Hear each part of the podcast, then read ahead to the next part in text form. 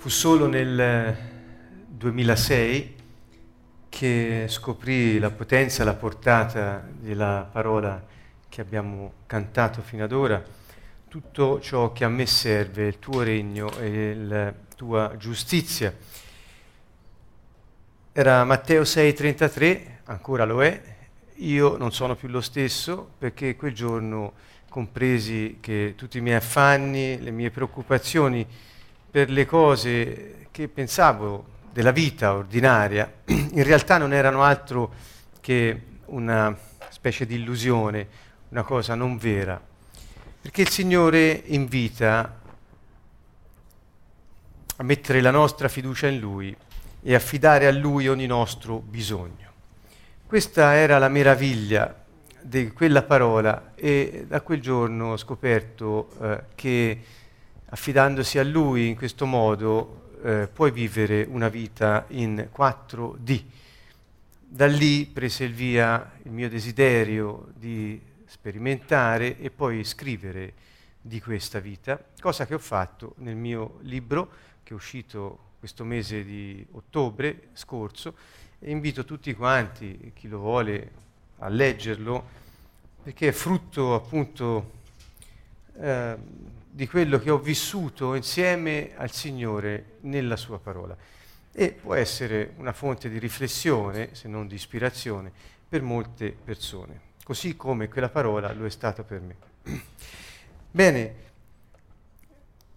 um, anzi ricordo, eh, mi dilungo su questo un attimo perché mi ricordo che subito dopo eh, che scoprì la portata di questa parola, incontrai un amico che si diceva credente, ma non so in che cosa, e, e, e gli dissi, guarda, ho scoperto che Gesù è un re e noi viviamo nel suo regno se affidiamo la nostra vita a Lui e Lui provvede a tutti i nostri bisogni. Ho scoperto che non c'è niente, nessuna cosa di cui io abbia bisogno, non secondo il mio giudizio e il mio metro, ma secondo la sua sapiente ed eterna previsione che io non avrò. È un regno dove vige la pace e la giustizia, è un regno dove colui che ha salvato tutti gli uomini è il sovrano assoluto. E quindi non c'è niente di cui dobbiamo temere, né mancanze di persone, di cose, niente, perché lui colma ogni nostro bisogno. E questo mi guardò e mi disse quanto vorrei che fosse vero.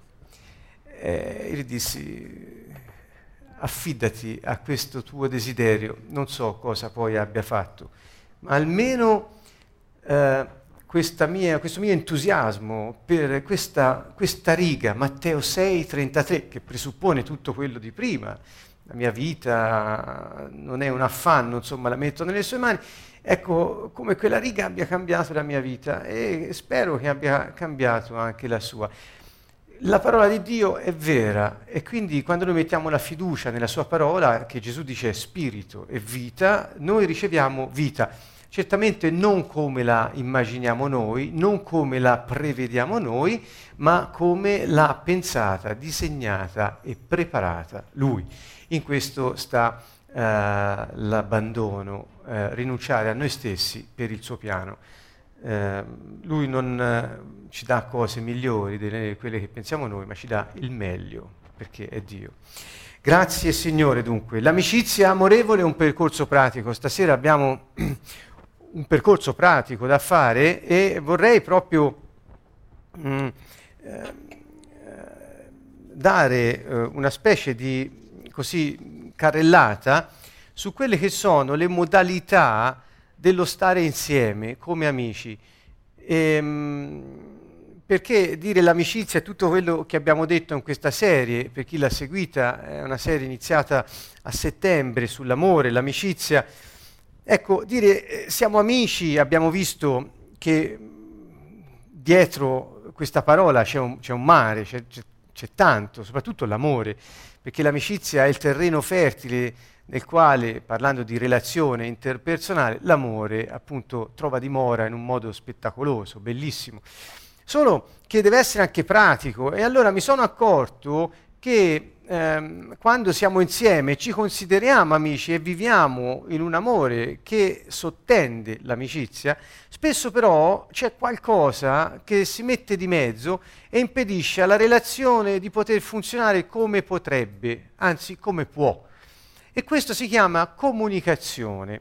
E di solito eh, la comunicazione, quando non è eh, sana, ehm, diciamo così, procura delle situazioni per cui le persone spesso o si ritirano o eh, evitano in qualche modo, poiché la relazione eh, appunto minacciata da comunicazioni non sane può essere solo fonte di ansia o di angoscia. Ebbene, eh, naturalmente quando parlo di comunicazione non posso non fare riferimento in questo caso um, alla, all'analisi transazionale che è appunto una delle più famose teorie sulle persone e sulle loro reciproche relazioni. Questa fu sviluppata da anni, ehm, eh, già negli anni, fine anni 40-50, insomma Eric Berner era il fondatore, ne abbiamo parlato molte volte. Io ve la propongo perché è molto semplice eh, e spiega bene come le persone possono relazionarsi in un modo sano eh, quindi non bloccare quel processo di sviluppo dell'amicizia, perché l'amicizia va coltivata e si sviluppa, come abbiamo visto. Ripeto a tutti e a me stesso che parlammo di quell'amicizia del terzo tipo, dove in realtà non c'è un amico più un amico, ma c'è un amico più un amico più la loro relazione, che diventa quasi una meta persona, eh, come un, un, un terzo. Eh, un, terzo tra di loro, costituito da loro, ma allo stesso tempo che non è loro, ma loro insieme. È un po' difficile come concetto, ma spero che, eh, avendo seguito la sessione dove ne parlai, potete rendervi meglio conto. L'analisi transazionale è basata su una idea semplice, la personalità di ciascuno di noi ha tre parti, o meglio, ha tre modi di esprimersi. Sarò veloce, molto semplice. Guardate, ho qui una prima slide. Ecco, questi tre modi di esprimersi sono chiamati genitore, adulto e bambino. Eh, ogni modalità in cui di, ognuno di noi può funzionare ehm, è un unico sistema di sentimenti, di attitudini e di comportamenti che si sono formati fin dall'infanzia e poi si sono sviluppati lungo tutta la nostra vita. Che voglio dire? Voglio dire che momento, in certi momenti io mi comporto come sento e penso come un genitore, eh, probabilmente ehm, eh, come facevano i miei genitori, in gran parte, o altre persone di riferimento.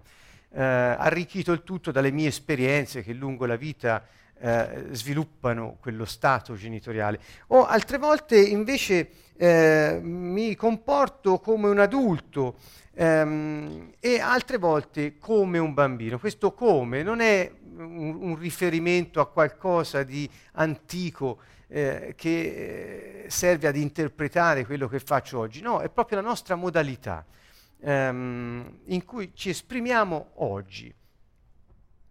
Eh, per esempio, quando, uno, uno, quando, io mi esprimo, mi eh, sento, penso e mi comporto come un genitore, eh, posso esprimere accudimento, quindi posso prendermi cura delle persone, delle cose.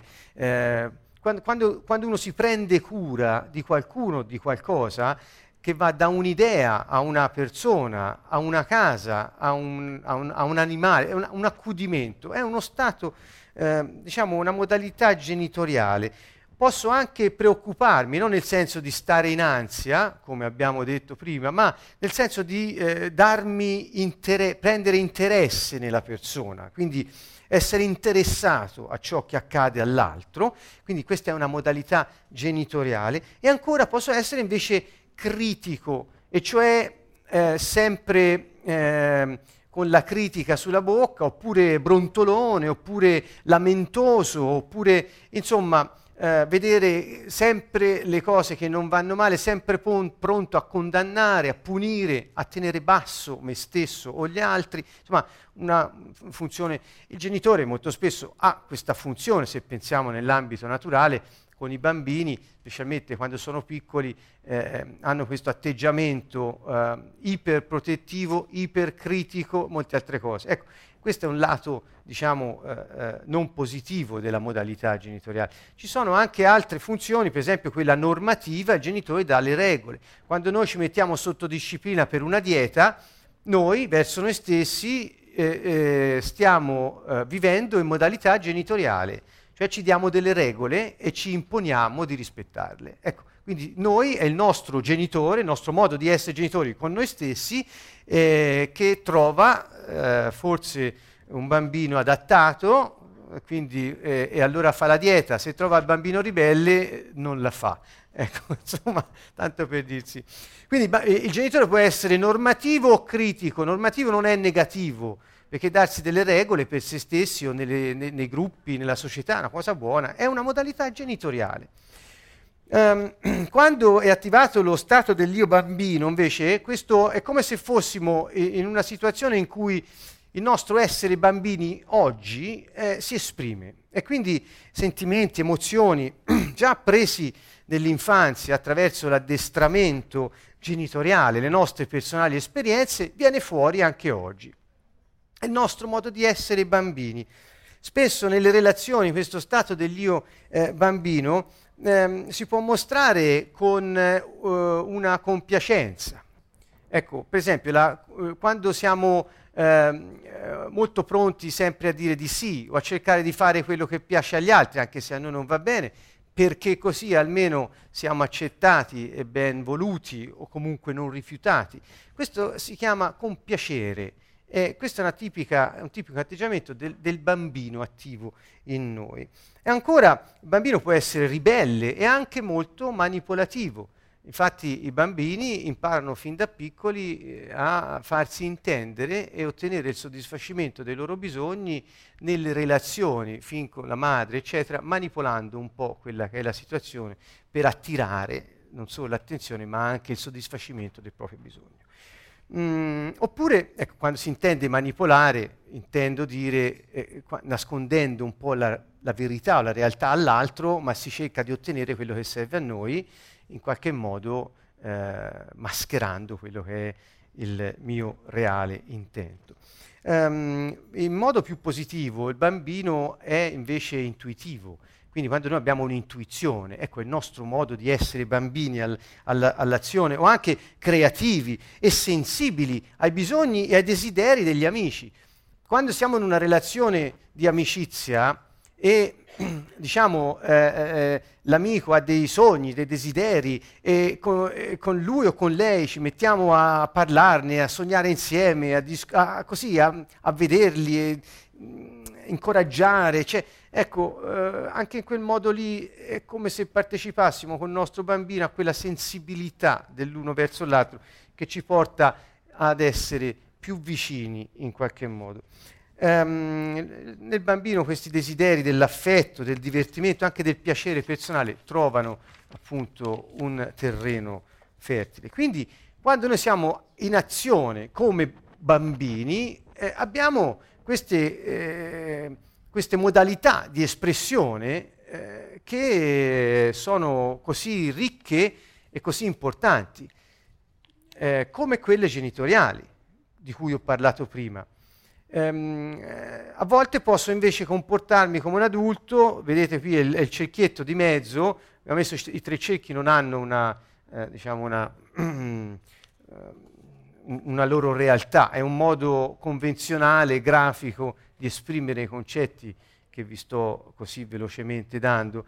Ecco, il, nostro adulto, il nostro modo di essere adulti è chiamato in causa per pensare con chiarezza, prendere decisioni razionali, valutare la realtà, le varie ipotesi per trovare la soluzione più adatta alla realtà. Insomma, l'adulto è nostra, quel nostro modo di essere che ci tiene ancorati alla realtà in un modo abbastanza oggettivo. Il giudizio dell'adulto è basato su fatti oggettivi, quello del bambino più su sogni, quello del genitore più su pregiudizi, ecco insomma la differenza sta qui. E, ehm, quindi eh, che dire, abbiamo, abbiamo bisogno nel, nella relazione di amicizia di esprimerci con tutti e tre i nostri, i nostri modi di essere, che eh, sono chiamati anche stati dell'io, ma sono tutti e tre importanti. Per esempio, ehm, questo fondatore dell'analisi transazionale, questo, eh, Eric Berne, eh, diceva che l'essenza dell'amicizia sta nel non attivare il genitore, il, no- il, nostro modo di essere genitori. Io dissento in questo perché in realtà ehm, il genitore, il, il, nostro modo di essere genitori nell'amicizia è essenziale. Vorrei così riabilitare, eh, riabilitare eh, modo, la modalità genitoriale nell'amicizia, così come nella vita di ciascuno di noi. Il nostro modo di essere genitori è fondamentale. Eh, è chiaro che se si parla di un genitore ipercritico, iperprotettivo, eccetera, finisce per opprimere, per, eh, per impedire un sano sviluppo della persona o della relazione. Al contrario, ecco, invece un genitore, pensiamo, accuditivo, uno che, che, si prende cura in modo amorevole, che sta attento ai bisogni degli altri e, e, in un modo amorevole, così ho chiamato l'amicizia amorevole questa sessione, è fondamentale che lo possa svolgere con il suo modo di essere genitore. Il genitore non critica né punisce l'amico. Noi stiamo parlando dell'amicizia, quindi inseriamo nell'amicizia. Vedetevi con un amico o un'amica cara che pensate intima o intimo. Ecco, quando vi attivate come un genitore, abbiamo spiegato prima che cosa vuol dire, ecco, nell'amicizia, quella vera, amorevole, dove c'è eh, amore tra le due persone, il genitore non si attiva mai, lo stato dell'io genitoriale, per criticare o punire l'altro, mm, come potrebbe fare un genitore con un bambino. Uh, sei stato cattivo ti metto in punizione, c'è un giudizio, sei stato cattivo ti metto in punizione, funzione punitiva. Ecco, nell'amicizia, quando ci attiviamo in questa modalità, rischiamo sicuramente di, uh, di creare una uh, situazione non sana tra le due persone. Ora vediamo in che cosa consiste. Eh, quando due amici si parlano di loro, del, del loro essere in sostanza, de, de, delle loro persone, si, si valutano dandosi informazioni e accompagnando queste informazioni con una valutazione, un giudizio ehm, diciamo improntato alla, all'accudimento e all'interesse per l'altro con la sensibilità del bambino per desiderare il meglio per quella persona, ma non sei stato cattivo e vai punito, perché quello è qualcosa che mette lo stop al rapporto di intimità tra le due persone. Dunque, tutte le volte che con i vostri cari amici vi trovate a criticare, condannare, giudicare condannando e ehm, attivandovi con parole o azioni per punire o tenere fermo l'altro o tenerlo in un angolino perché sennò combina un altro guaio a voi, secondo il vostro giudizio, state distruggendo l'amicizia. Uh, Dunque il nostro modo di essere genitori è fondamentale nell'amicizia per prendersi cura l'uno dell'altro, accudirsi reciprocamente. Ehm, quindi nel, nel, nell'amicizia vera, quella del terzo tipo di cui abbiamo parlato, lo, la modalità genitoriale che abbiamo non è iperprotettiva, per esempio andando alla funzione di protezione, ehm, che può essere quella normativa, eh, per esempio, ma è pronta la persona ad aiutare quando c'è bisogno. Qui si apre un mondo, non lo voglio proprio aprire in questo momento perché non ce ne sarebbe il tempo, ma eh, questo modo di essere così iperprotettivi e tendere a fornire il nostro aiuto quando non ce n'è bisogno e o non ci è richiesto, ci pone in una posizione di rottura rispetto all'intimità. E questo non favorisce l'amicizia. Quindi eh, non solo stiamo attenti a quando siamo critici, giudicanti, e, ehm, e, e, punitivi, ma anche quando con l'amico siamo iperprotettivi e in pratica eh, vogliamo intervenire nella vita dell'amico quando non ci è richiesto o non è la situazione che richiede l'aiuto che noi vogliamo dare. Insomma, aiutare l'altro in quel caso serve soltanto a noi, che così ci sentiamo bravi, a posto o altro. Quindi qui è molto importante riuscire, specialmente nella, ne, ne, nella Chiesa, nel rapporto, perché poi questo rapporto di amicizia noi lo riferiamo alla Chiesa, che da Gesù è chiamata a dare testimonianza di lui attraverso l'amore che c'è tra coloro che fanno parte della Chiesa. E eh, lui ha detto, da questo vi riconosceranno. Dunque, se noi eh, eh, ci prendiamo cura degli altri, non per amore, ma per soddisfare un nostro bisogno di sentirsi a posto o sentirsi qualcuno o comunque compresi, eh, quello non è amore. Quello è qualcosa, è un'iperprotezione che distrugge l'intimità tra i membri della Chiesa e finisce per creare delle dipendenze negli altri. Eh, quindi sono aspetti molto importanti che eh, quante volte proprio nelle chiese eh, ci sono slanci eh, protettivi o di aiuto che non sono assolutamente richiesti né aderenti alla realtà, o critiche o, eh, o punizioni, allontanamenti, esclusioni, evitamenti, eh, che diminuiscono l'intimità tra le persone, quindi l'amore non si vede. E è frustrato lo scopo anche della Chiesa stessa che dimostra l'amore di Dio e da questo riconosceranno che siete miei discepoli, disse Gesù. Ancora, ehm, ehm, quando, ehm, ecco, questa era un'altra uh, slide un po' impegnativa di cui vi ho parlato in modo sommario e salterei a quella dopo, Um, ecco, vedete qui una figura, quando abbiamo uh, diciamo un atteggiamento di una persona, qui sono due persone eh, che sono rappresentate in questo modo, ce n'è una che si prende sempre cura dell'altro. Quando non è richiesto, quando non è aderente alla realtà, quando non c'è bisogno e l'altro ben volentieri si fa accudire perché, non so, eh, ci sono molte ragioni per cui lo fa. Comunque, vedete, in tutti e due i casi c'è una persona che ha due, sta- due modalità attive e una che ce n'ha una sola. Quindi di due ne fanno una. Ricordate all'inizio, quando parlai dell'amicizia, che c'erano diversi tipi di amicizia. Il primo tipo di amicizia, che non è un'amicizia, è quando si diceva che mezzo più mezzo fanno uno.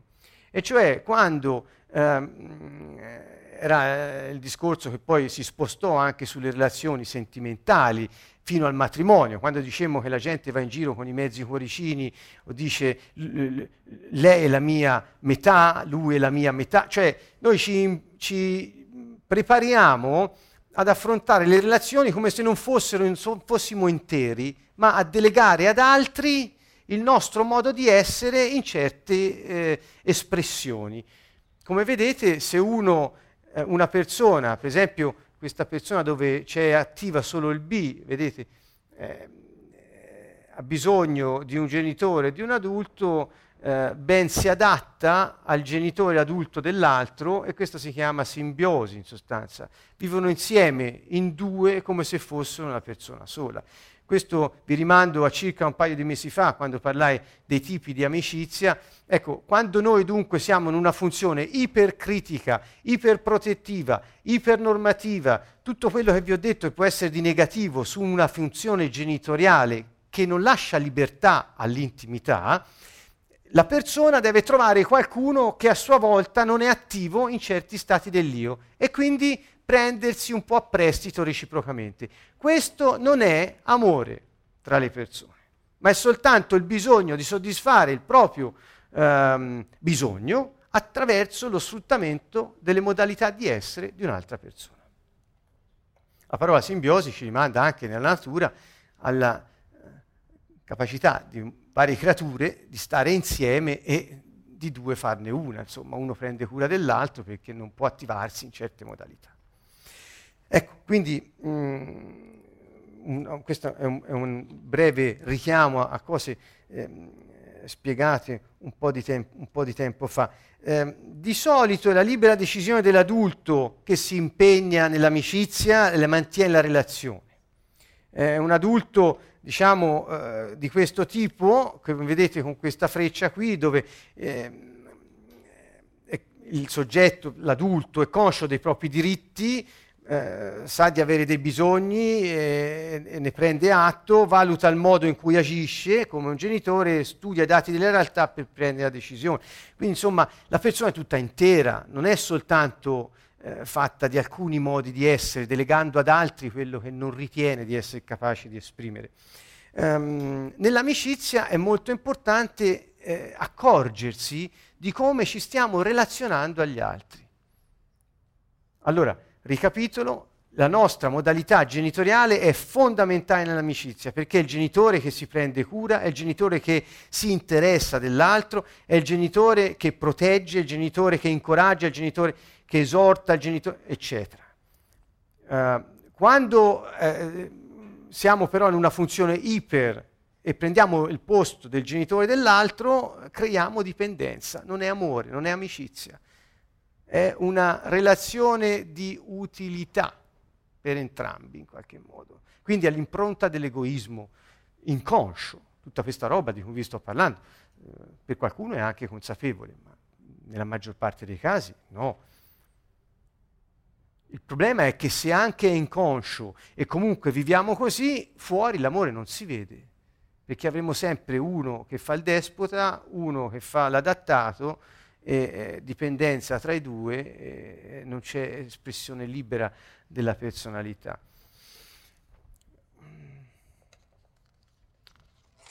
Sempre per quel che riguarda l'amicizia, vorrei anche dire che molti di noi che hanno difficoltà a sviluppare relazioni intime di amicizia, è probabilmente, eh, probabilmente una cosa appresa fin da tanto tempo indietro e quindi non sarebbe male andare a vedere da piccoli come giocavamo eh, o addirittura se i nostri genitori erano aperti all'amicizia o se ci facevano giocare con gli altri bambini. Insomma, ci sarebbero tante cose a dover guardare, ma eh, questo ora ci porterebbe a poco. Quello, il mio invito è questo, nelle relazioni che avete oggi iniziate ad accorgervi, se potete, di come vi relazionate all'altra persona, in che modalità siete.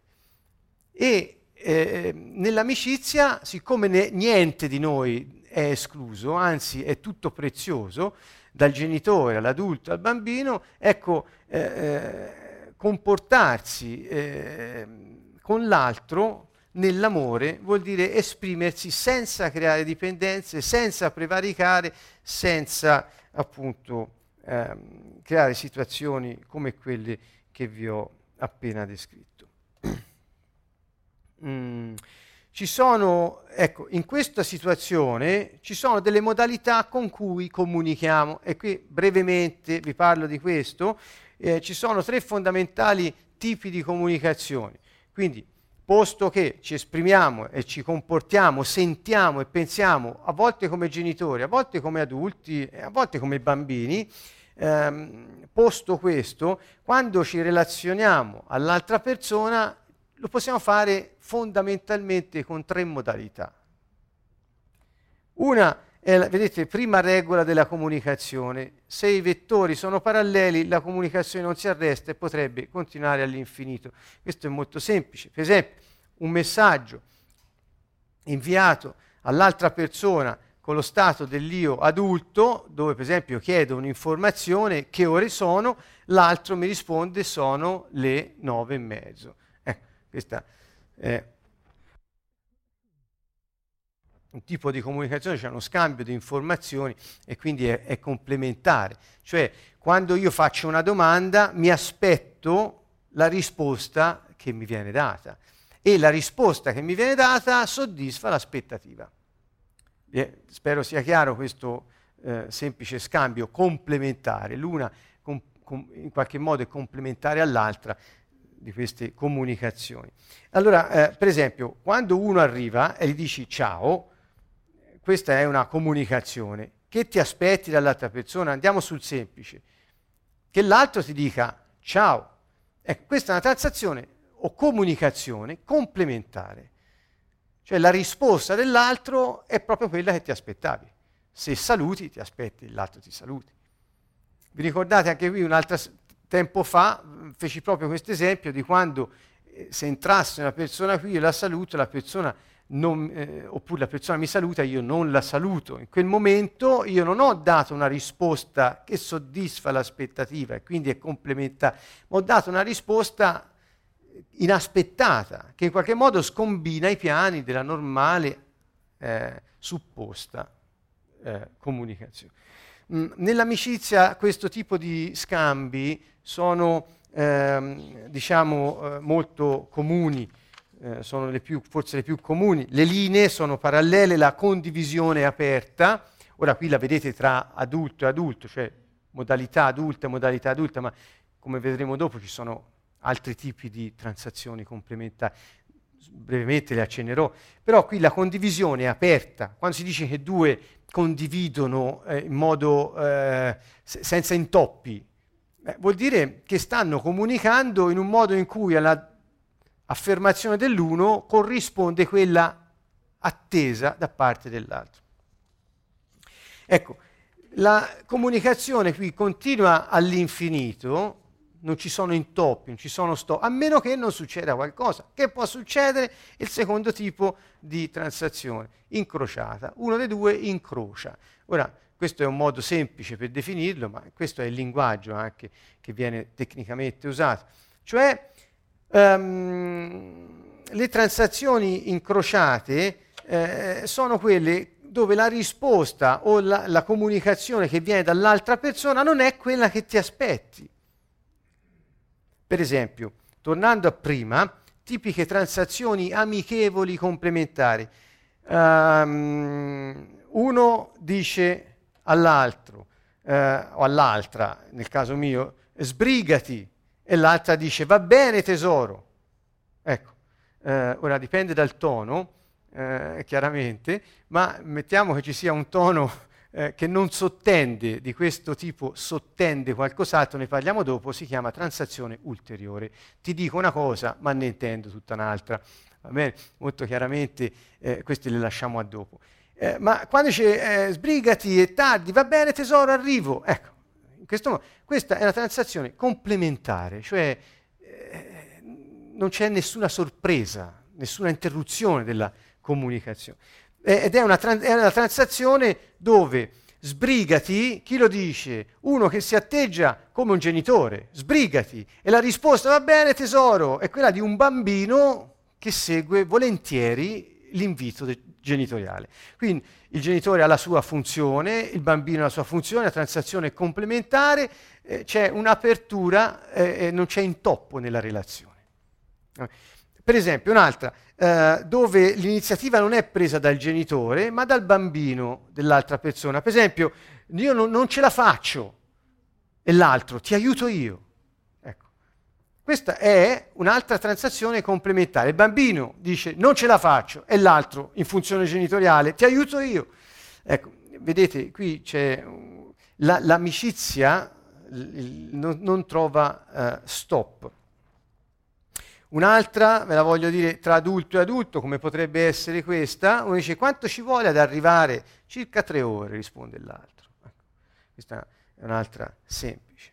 Oppure tra bambino e bambino, sempre complementare, dove c'è, ripeto, apertura, condivisione, non c'è interruzione. Ed è, eh, in questo senso, nell'amicizia usata in modo positivo, come avete sentito fino ad ora. Eh, che ne pensi di una bella corsa insieme? Due che si trovano vanno a fare il jogging, dice, e l'altro dice sì dai andiamo. Ecco, in quel modo sono i, i, loro due modi di essere bambini che si uniscono insieme, si scambiano questa comunicazione e vanno a godersi la corsa insieme. Quindi eh, qui capite come il rapporto ha un binario aperto, ha un binario aperto.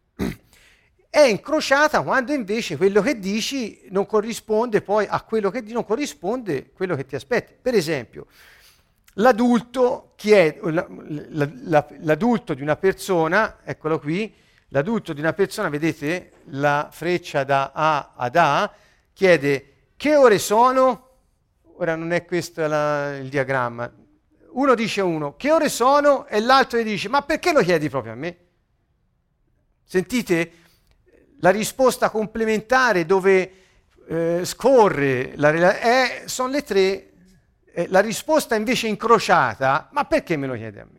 Il tono, ma perché? Sentite? Già il tono e il modo. Quindi che cosa abbiamo qui in questo caso? Abbiamo un adulto che chiede che ore sono un'informazione e abbiamo un bambino arrabbiato che dice ma perché me lo chiede a me? Poi cosa c'è sotto ora non ci interessa. Il punto è che lì si ferma la comunicazione. Mm, oppure Oppure eh, qui non è l'adulto che trova la risposta del bambino arrabbiato, ma se trovasse un genitore, che ne pensate? Per esempio, che ore sono? E la risposta di quell'altro è, senti, ma perché non ti aggiusti il tuo orologio?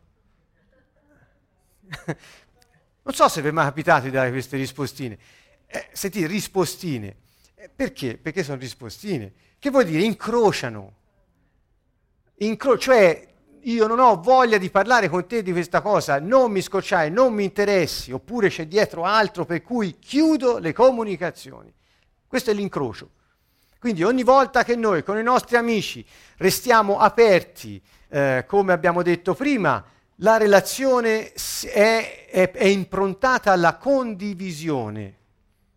Quando invece incrociamo, la relazione è destinata a chiudersi e molto probabilmente se dura la lunga, insomma un po' a lungo può anche eh, arrivare a situ- ad epiloghi non eh, così tanto piacevoli. oh, nell'amicizia le, eh, le transazioni incrociate possono essere usate ma basta usarle con la dovuta attenzione, cioè possono servirci per esempio per scuotere l'altra persona e riportarlo un attimo alla realtà. Oppure possono servirci per interrompere un gioco psicologico, ne parleremo dopo se abbiamo tempo, per cui ritorna un po' in se stesso. Se l'altro, per esempio, ci stava portando su un binario dove non volevamo andare, noi abbiamo tutto il diritto di incrociare le sue comunicazioni dirette ad attirare la nostra attenzione, dirette ad ottenere da noi quel che vogliono loro a spese nostre, eccetera, in modo un po' eh, manipolativo. No? Abbiamo diritto, è come se si incrocia, è uno dei modi che nella comunicazione si usano. Però sentite come si possono usare parole, toni, eh, espressioni facciali o le mani per eh, dire all'altro quello che eh, vogliamo esprimere o non dirglielo ma farglielo capire. Per esempio, eh, in che modo può, può, essere usata la transazione incrociata eh, nell'amicizia? Se per esempio tra due amici uno parla, parla, parla in continuazione, non si ferma mai, parla sempre, l'altro potrebbe dirgli, senti, posso dire anch'io qualcosa ora, per esempio, no? Ecco, questa è incrociata perché l'altro presuppone che tu stia sempre zitto ad ascoltare. A un certo punto dici, scusa, ora vo- posso dire qualcosa anch'io. Ecco, in questo modo si blocca quella situazione e se ne apre un'altra. Oppure, quando c'è qualcuno che per esempio usa termini non chiari nell'esprimersi eh, eh, e parla, ma non, l'amico, ma te non, cap- cioè, non usa termini chiari, l'altro può dire c'è qualcosa che vuoi dirmi ma non trovi le parole? Sentite, questo incrocia.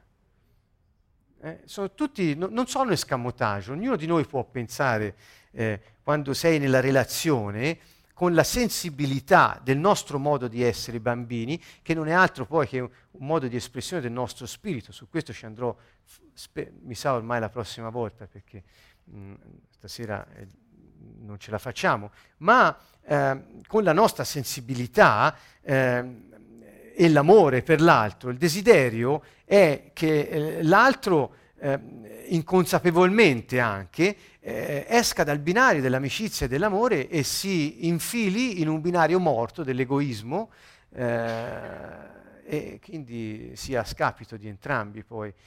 Mm, dunque l'incrocio può essere utile. Le ultime modalità di transazione sono queste ulteriori, cioè ce n'è una chiara, ti dico una cosa ma in fondo ne intendo ne intende un'altra. Di solito ecco, eh, si, si, intende eh, nascondere quella che invece passa sotto sotto eh, perché magari abbiamo paura di esprimere quello che eh, abbiamo dentro, che sentiamo nei confronti dell'altra persona o sui nostri bisogni.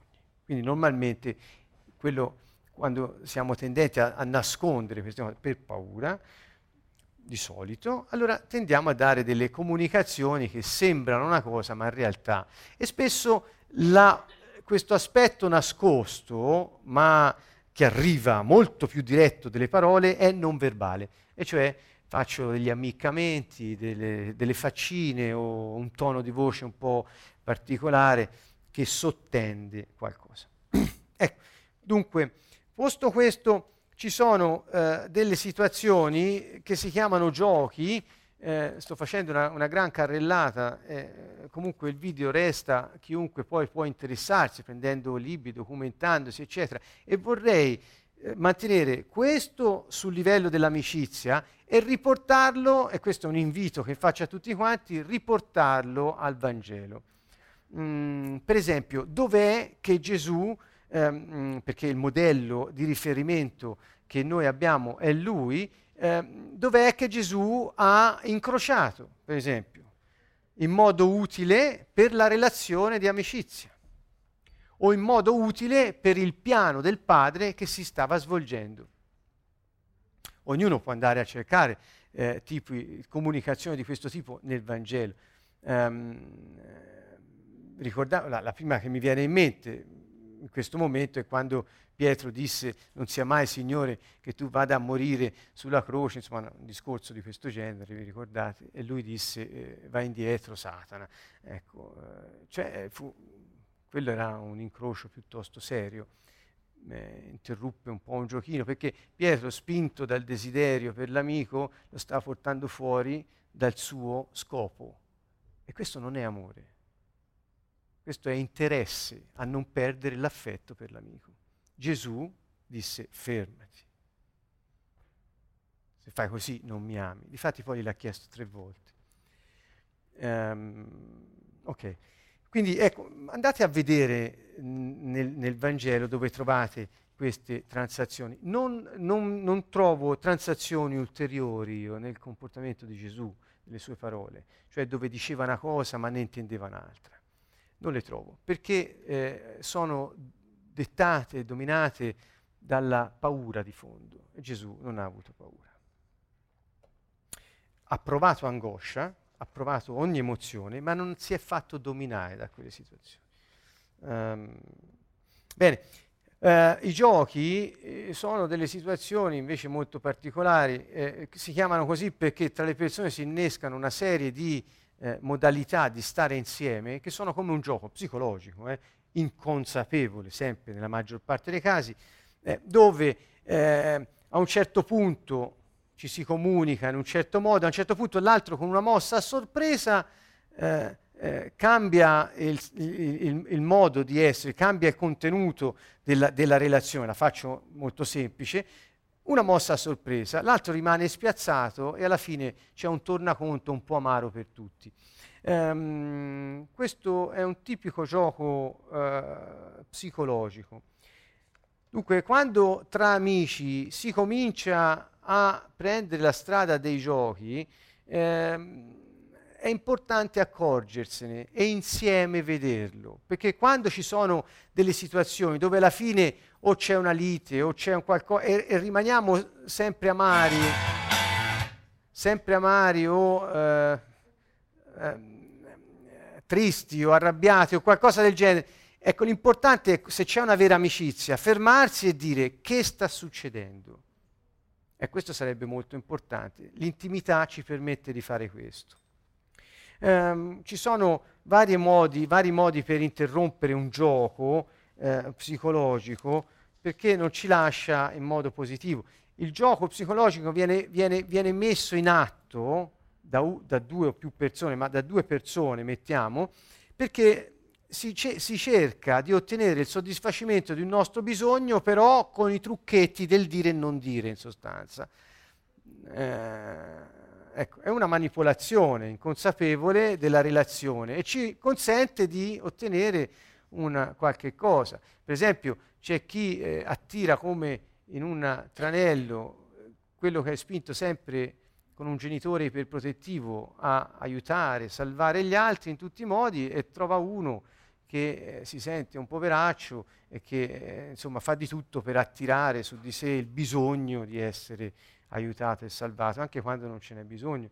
Per cui due che se la intendono, per fare un gioco bisogna essere in due che vogliano giocare. Dopo un po' che questa situazione è accettata da entrambi, può cominciare un gioco che lascia però insoddisfatti. Ecco, allora per rompere il gioco ci sono vari modi, eh, due non tanto sani perché in, in, rispetto alla relazione, uno invece molto importante, è il terzo. Allora, c'è chi eh, dal gioco si ritira dalla relazione, e cioè dice, guarda, io non gioco più, è un modo per dire o sparisce fisicamente, non si fa più trovare. Quante volte si evitano delle persone perché ci attirano sempre in una situazione che poi ci si sta male. E allora dici meglio evitare che stare male. No? Questo eh, credo si faccia in tanti. Oppure due, anche lì si incrocia. Anche l'incrocio della transazione, per esempio uno che, che gioca a povero me, è uno che si lamenta sempre dei suoi guai, delle sue magagne, insomma. Ecco, eh, uno, l'incrocio del povero me starebbe nel fatto di dire, eh, per esempio, questa volta non, non, voglio, non posso soddisfare i tuoi bisogni, oppure mi sento come se tu volessi attirare la mia compassione, questa volta non sono disposto. E questo è un incrocio, in qualche modo sveli quello che l'altro sta facendo e gli dici io non sono disposto, incroci. E qui blocchi quel gioco che ti portava te a fare il salvatore non, non, quando non era necessario e l'altro a essere rinforzato nella sua situazione miserevole. Mm. Ricordate quando ho parlato di carezze, quando ho parlato di, fre- di freddo ruvidi, eh, è meglio un calcio negli stinchi che essere ignorati come se non esistessimo. E il gioco ha la stessa funzione, ti porto a riconoscermi, a, a dirmi che ci sono. Eh, Va bene, allora, eh, il terzo modo invece è la soddisfazione del bisogno reale. L'amico che cosa fa? Se dall'altro è portato su un piano di gioco psicologico che eh, ti manipola in qualche modo, e te ci stai, eh, se no non giocheresti, e, e, e, e vuoi, vuoi nell'amicizia e per amore risolvere quella situazione di cui ti sei accorto, che cosa fai? Va a vedere qual è il vero bisogno di quella persona per cui sta facendo quel gioco. E quindi, tolto di mezzo la finzione, puoi soddisfare direttamente il bisogno della persona. Per esempio, uno che gioca a lamentarsi sempre, qualcuno chiama questo gioco eh, biasimo o comunque eh, diciamo un, un, lamento anche a voce alta, lamento continuo, eccetera, a criticare tutto e tutti, eccetera. Che fa l'amico? Se sta al gioco eh, inizia a giocare con quella persona e cadere nella trappola, è inconsapevole che l'altro li, li, li, tende. Se invece se ne accorge per amore di quella persona, che fa? Non lo lascia in quella situazione dove sta mendicando che cosa? Calore e tenerezza. E allora cosa farà? Andrà subito al sodo, gli darà amore e tenerezza invece di giocare eh, per tirargli poi alla fine un calcio negli stinchi. Ecco, non so se sono riuscito un po' a spiegarmi, eh, in realtà sono concetti semplici che però nascondono poi una, una, una serie molteplice di, di, di, di, situazioni che potete iniziare a vedere nella vostra vita. Um, quindi la, l'amore, l'amicizia presuppongono che io non cado nel, nelle cose inconsapevoli dell'altro e sto al gioco, ma mi fermo e dico, ma di che ha bisogno il mio amico? Ha bisogno veramente di continuare a, manipolare per, per prendere calci negli stinchi invece di una carezza? Ma io gli fo subito una carezza e rompo quello che altri chiamerebbero incantesimo. Eh, questo vuol dire avere coraggio nella relazione e il coraggio ce l'abbiamo dentro perché è uno degli attributi, delle potenze del nostro spirito. Eh, il coraggio è favorito dall'intimità quando non c'è intimità ci sentiamo forse più diretti a bloccare le nostre capacità. Va bene, quindi l'invito qual è? Invece di prendersela con l'altro perché ti ha incrociato una transazione, non è stato al gioco, cerca di vedere che cosa ti sta succedendo e come tante volte diciamo, vedere che tutto concorre al bene Naturalmente questo presuppone che amiamo Dio per poter imparare anche nelle relazioni a rendersi conto eh, di quello che stiamo facendo, di quello che sta facendo l'altro, l'altra, per amore evitare che si faccia del male da solo o che lo faccia a me o ad altri, insomma riportare il, il, la relazione su un binario di sincerità, di, di, di intimità. Qui vorrei eh, quasi eh, chiudere, questo è il modo in cui si può strutturare il tempo. Se, se tra amici vi trovate, eh, eh naturalmente il primo la ritirata e l'isolamento, e su questo non vorrei soddisfa- eh, soffermarmi, um, chi nei momenti di difficoltà si isola dagli altri. Non so se vi è mai capitato a voi. Eh, però voglio dire questo, quando in un momento di difficoltà ti isoli dagli altri, gli altri non sanno perché ti sei isolato e sparisci. Questo non è un atteggiamento di amore, non è un atteggiamento, eh, purtroppo devo dire che nella, nelle chiese questo è un atteggiamento tipico, tipico. Lo dico per, così perché mi piace pensare che noi possiamo vivere la nostra relazione eh, tra fratelli nella fede in modo ben diverso da quello in cui spesso avviene. Um, oppure ci sono dei rituali, questa parola rituali, voglio dire, ehm, non, non, intendo niente di religioso ovviamente, ma un modo stereotipato, ripetitivo o conosciuto da entrambi di passare il tempo insieme. Eh?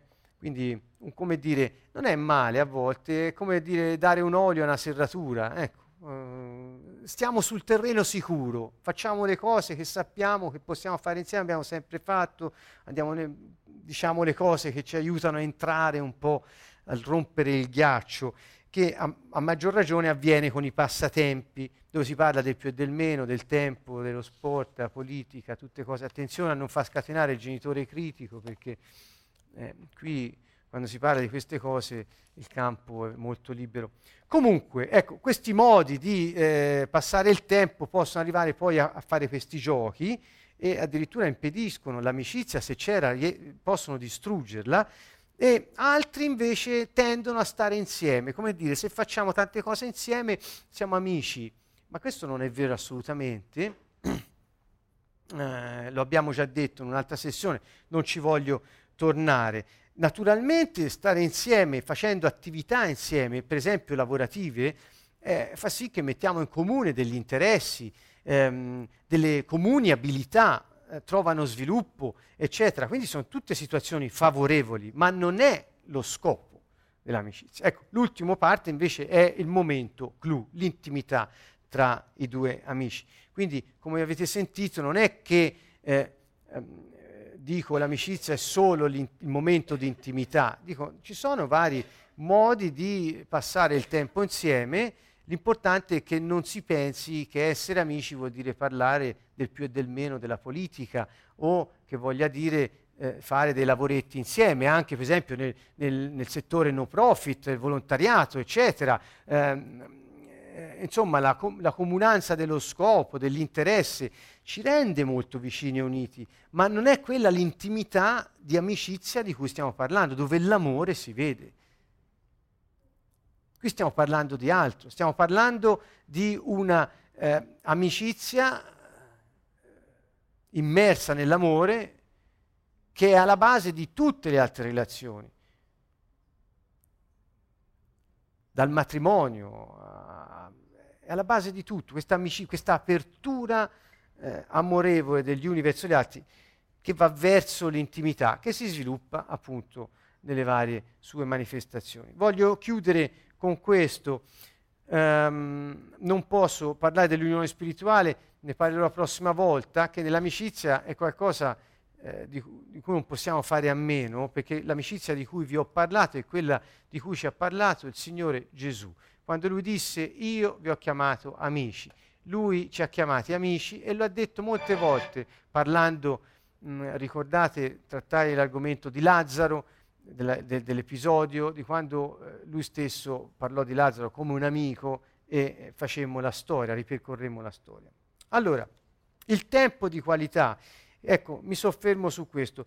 Quando hai un amico trovi sempre del tempo per lui o per lei, e questo tempo con l'amico è un tempo speciale, è un tempo significativo, è un tempo di qualità.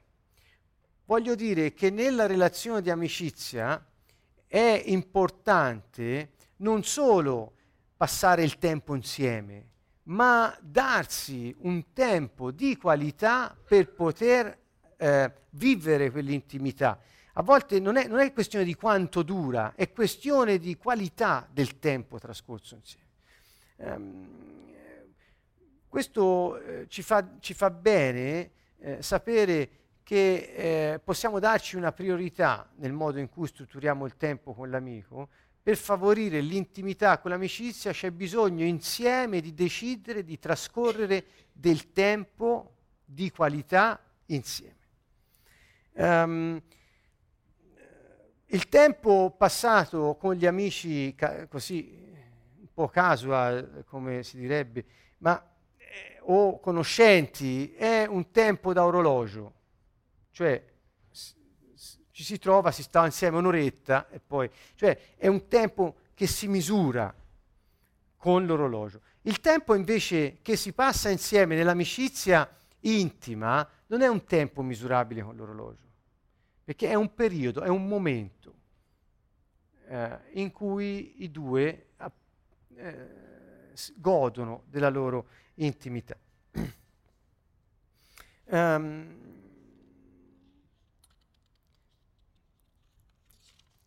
Proprio su questo volevo fare la distinzione, chiudendo, tra eh, questa, questa, differenza tra il tempo da orologio e il tempo di qualità, che è un momento significativo, è quello che noi troviamo lungo tutta la Bibbia, eh, distinto in due parole greche, ve, ve, le dico perché sono usate nella Bibbia, ma mm, insomma sono intuitive. Poi una si chiama Kronos, un termine Kronos, da cui eh, il cronometro, eh, il cronos vuol dire tempo, il tempo che si misura con, con l'orologio, e l'altra è kairos, che vuol dire, è tradotto con tempo, ma vuol dire eh, eh, un tempo significativo, è qualcosa di diverso. Guardate, mentre la prima parola, ne parlo ora in chiusura di, questa, eh, di questo argomento di stasera, proprio perché il modo in cui stiamo insieme non deve essere un modo eh, misurabile in base alle attività, passato a fare giochi di manipolazione, eccetera, ma un tempo di qualità in cui tutto quello che facciamo e diciamo è eh, diretto dall'amore verso il bene nostro e della persona, della relazione, quella meta persona che tra le due in qualche modo nasce e si sviluppa, l'amicizia appunto. Um, Cronos è quel tempo che eh, si misura con l'orologio. Ho riportato dei passi dove nel Vangelo è usata questa parola. Allora Erode, chiamati segretamente i magi, si fece dire con esattezza da loro il tempo, cronon, in cui era apparsa la stella. Quindi è un momento preciso nel tempo di questa dimensione, quello che va con le lancette dell'orologio. Ancora, per Elisabetta si compì il tempo del parto. Um, quindi sono, non, non, non, voglio dire di più, sono modi che us- sono usati nella Bibbia per indicare il tempo della dimensione storica nella quale noi viviamo. Grazie a Dio eh, siamo qui immersi nel cronos, nel tempo, eh, perché nella dimensione spazio-temporale appunto è una delle componenti essenziali. Ma Dio ci dice che c'è anche un tempo diverso che in qualche modo fa irruzione nel tempo, entra nel tempo, nella storia misurabile con l'orologio e realizza in quel momento che è chiamato Kairos ciò che lui ha stabilito. Sono momenti in cui la grazia si manifesta realizzando il disegno di Dio in un momento specifico della storia che noi stiamo vivendo. Ve lo spiego meglio. Questa parola, kairos, appare per esempio in Matteo 8:29 per la prima volta, che abbiamo a che fare con te, figlio di Dio. Qui parlano dei demoni. Eh, sei venuto qui a tormentarci prima del kairos fissato. Questa parola viene tradotta come cronos con la parola tempo in italiano, ma in realtà sta parlando prima del momento fissato da Dio nell'eternità che si realizzerà in questa terra invadendo il Cronos. Ecco, il senso è questo. Quindi c'è qualcosa di importante. Questo Kairos, vedete, preso eh, così, le definizioni, vuol dire mh, mm, una misura di tempo, eh, un tempo fisso e definito, il tempo quando le cose sono portate a una crisi, l'epoca decisiva che si aspettava, il tempo opportuno o convenevole, il tempo giusto, un, te- un, periodo limitato di tempo, quello che il tempo porta, lo stato dei tempi, le cose ed eventi del tempo, insomma ha molti significati. In realtà è usato eh, nel, nella Bibbia come per indicare il tempo di Dio, cioè il tempo che Dio eternamente ha fissato perché certi eventi si realizzino nel tempo Cronos che regola la vita sulla terra, quella naturale. Um, per esempio, Gesù disse, come mai non sapete esaminare questo tempo, Kairos, particolare, questo momento della presenza di Dio che sta realizzando il suo piano in questo momento? E ancora l'angelo dice a Zaccaria, non hai creduto alle mie parole che si adempiranno nel loro Kairos fissato. Quindi quando io ho, realizzo il mio piano, dice Dio, io entro nella storia degli uomini e realizzo quello che ho previsto. Um, ancora, um, il mio tempo fissato, Kairos, è vicino. È il tempo, Kairos, stabilito da Dio per la morte di Yeshua. Quindi Gesù si riferiva ad, ad, un, ad, un, appuntamento eterno e divino che Dio aveva da sempre fissato, si stava realizzando ora in questo momento. Qui c'è un, ho ripreso da un, da un dizionario evangelico della teologia, eh, il Kairos rappresenta l'arena delle decisioni dell'uomo nella sua strada verso un destino eterno. Questo mi piace dirlo perché, eh, vedete, Gesù ripete il tempo è compiuto, il regno di Dio è vicino. Eh, qui Va bene, vado avanti perché non ce l'ho eh, Cronos a sufficienza a questo momento. Eh, la fede degli eletti eh, di Dio e la conoscenza della verità che è conforme alla pietà nella speranza della vita eterna promessa prima di tutti i secoli, Cronos, il tempo che scorre sulla terra, da Dio che non può mentire. Egli ha rivelato nei tempi, Kairos, stabiliti la sua parola. Quindi nei momenti decisi da lui, lui invade la terra, il tempo che scorre sulla terra e realizza il suo piano. Dunque, quando noi mettiamo i nostri piedi nel tempo stabilito da Dio, noi viviamo il nostro destino. Cioè si svolge il suo piano per noi nella nostra vita. Quando noi ci facciamo appiattire solo dall'orologio che trascorre e aspettiamo che la nostra vita vada avanti secondo le lancette, noi non stiamo vivendo quella storia che lui ha preparato per noi. Quindi il segreto sta nell'aprire il canale del nostro spirito e abbandonarsi al suo piano perché si realizzi questo momento di gloria dove si manifesta, si fa vedere il peso pieno della sua persona divina che invade la mia esistenza sulla terra e realizza il suo piano per me. E io vivo la vita che lui ha previsto e predisposto per me.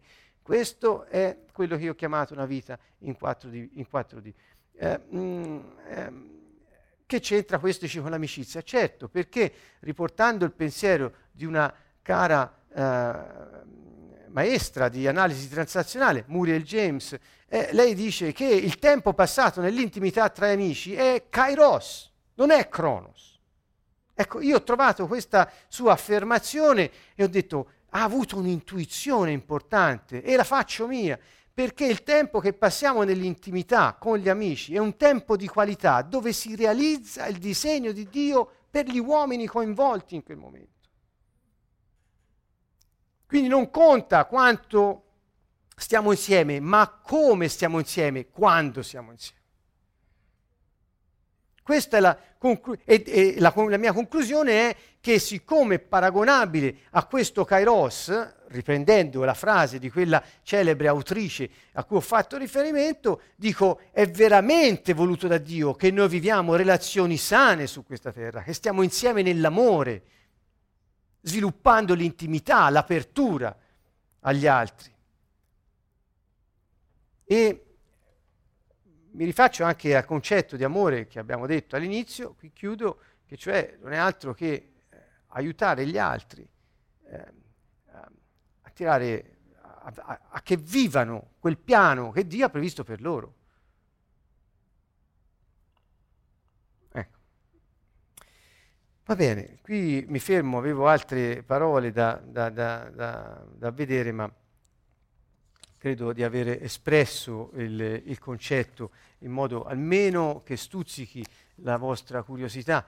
Quindi mh, nell'amicizia ponete attenzione alle comunicazioni, ehm, guardatevi mentre pensate, sentite, vi comportate e guardate anche gli altri e per amore eh, agiamo al fine di poter eh, vivere quei momenti stabiliti da Dio sulla terra che sono momenti di amore, di amicizia e di intimità. Questo è quello che Lui vuole tra le persone e non è invece giocare a manipolarsi pur di avere un calcio negli stinchi, perché questo non fa bene a nessuno, ma ci mantiene in quella dimensione estranea al momento della, su- della realizzazione del suo piano, cioè ci tiene fuori da quella vita che lui ha previsto per noi. Bene, con questo eh, abbiamo concluso anche per stasera, ci diamo appuntamento per la trasmissione eh, eh, sul web tv a mercoledì prossimo, l'incontro qui con i nostri amici, sempre mercoledì prossimo alle 20.30 eh, con mezz'ora di preghiera e un'ora poi di condivisione eh, sulla parola e su argomenti eh, che riguardano la relazione tra le persone.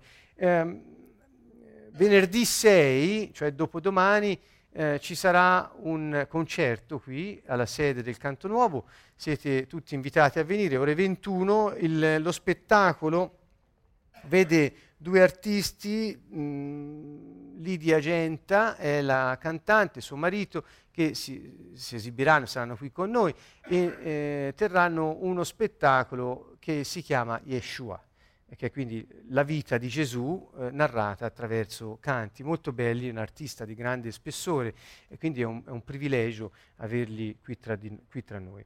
Um, un ultimo pensiero eh, va stasera con un saluto caro a tutti gli amici slovacchi, eh, rendiamo grazie a Dio e gloria al suo grande nome per la vita che ha dato a Giulia, la nostra amica che eh, questa mattina ci ha lasciati, una ragazza che abbiamo visto recentemente a Bratislava, abbiamo incontrato, abbiamo pregato con lei eh, 17 anni, eh, stamattina è tornata al Padre. Bene, e con questo salutiamo tutti e un abbraccio caro alla prossima settimana.